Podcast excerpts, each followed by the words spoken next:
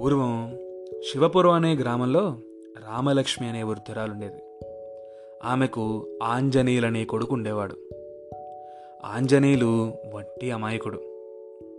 చిన్నతనంలోనే తండ్రి మరణించడం వల్ల రామలక్ష్మి కష్టపడి కొడుకుని పెంచింది.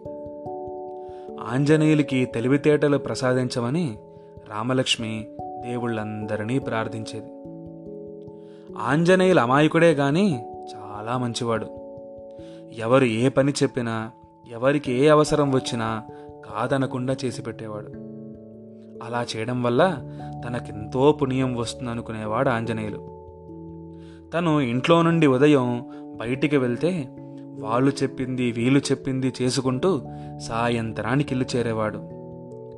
అతని అమాయకత్వాన్ని కొందరు స్వార్థానికి కూడా ఉపయోగించుకునేవారు. ఒకసారి తల్లి కొట్టుకు వెళ్ళి ఉల్లిపాయలు తెమ్మని పంపింది. ఆంజనేయులను చూడగానే కొట్టువాడికి పని గుర్తొచ్చింది. చూడాంజనేయులు కొట్లో ఉల్లిపాయలు అయిపోయాయి.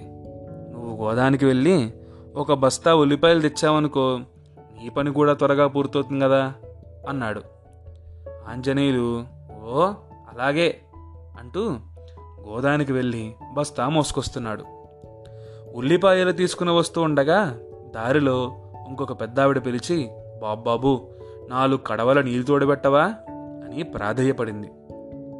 సరేలే బామ్మగారు అంటూ నీళ్ళన్నీ తోడి బయలుదేరగానే ఇంకొకరు వేరొక పని చెప్పారు.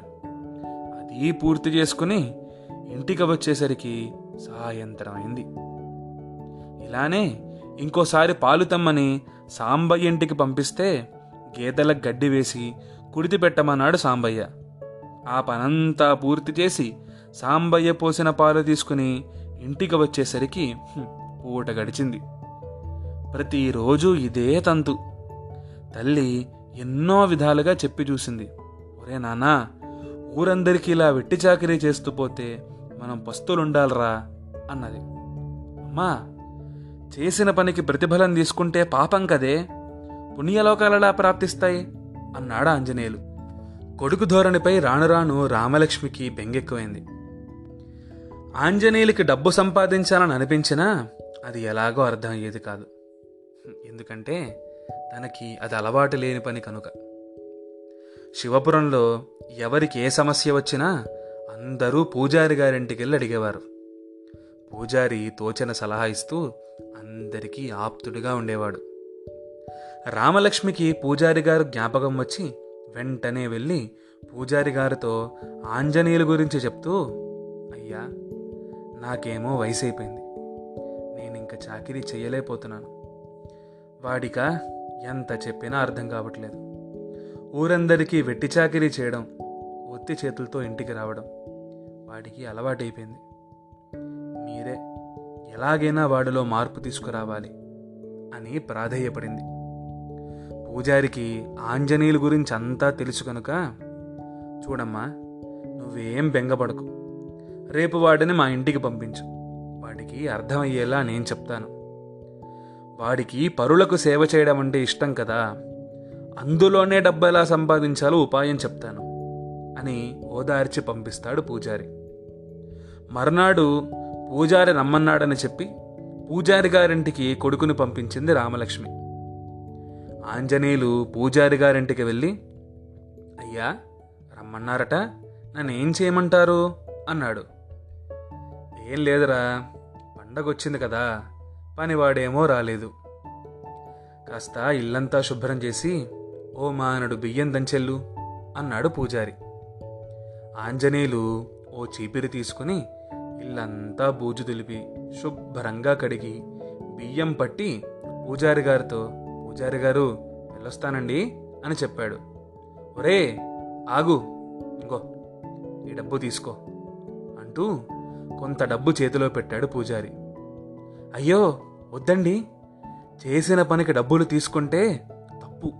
పైగా పుణ్యలోకాలుండవట అన్నాడు ఆంజనేయులు. అందుకు పూజారి ఇతరులతో పని చేయించుకున్న డబ్బులు ఇవ్వకపోతే అలాంటి వారు నరకానికి పోతారట. మరి ఊరి వారందరిని నువ్వు నరకానికి పంపిస్తావా? అన్నాడు.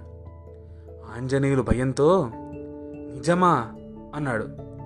అక్షరాలా నిజం. పోయిన నెలలో మునసబు గారి తల్లి చనిపోయినప్పుడు నువ్వు వారింట్లో ఏడు రోజులు చాకిరీ చేసి డబ్బులొద్దన్నావటగా? అందుకే ఆ ముసలావిడ నరకానికి వెళ్ళిందట అన్నాడు పూజారి. ఆంజనేయులు భయంతో అమ్మో అయితే ఇక నుంచి ఎవరు ఏ పని చెప్పినా చేయను అన్నాడు. పూజారి అలా చేయకపోతే నువ్వు నరకానికి వెళ్తావు అన్నాడు. మరి ఎలాగండి? అన్నాడు ఆంజనేయులు. ఏముంది? ఎవరు ఏ పని చెప్పినా చేయడం. దానికి తగినంత డబ్బు తీసుకోవడం. అంతే. అప్పుడెవ్వరూ నరకానికి వెళ్ళరు అన్నాడు పూజారి. పూజారి సలహా ఆంజనేయులకు నచ్చింది. అప్పటి నుండి ఎవరు ఏ పని చెప్పినా డబ్బు తీసుకునేవాడు. ఈ విషయం త్వరలోనే గ్రామంలో అందరికీ తెలిసింది. ఆంజనేయులతో పని చేయించుకునే వాళ్ళంతా అతను అడగకుండానే డబ్బులు ఇవ్వడం మొదలుపెట్టారు. ఆంజనేయులు అతని తల్లి సుఖంగా బతికారు. అయితే ఆంజనేయులకి ఒక సందేహం మిగిలిపోయింది. ఒకరోజు తల్లి ఒడిలో తలపెట్టి పడుకుని అమాయకంగా తల్లిని అమ్మా మరి పుణ్యలోకాలంటే ఏంటి? అని అడిగాడు. తల్లి మనం పుణ్యలోకాలు వెళ్ళాలంటే వికలాంగులకు అనాథలకు నిస్సహాయులకు సహాయం చెయ్యాలి నానా అప్పుడు వాళ్ళ ముఖంలో కనిపించే ఆనందం ఏదైతే ఉంటుందో అవే పుణ్యలోకాలు అని చెప్తుంది.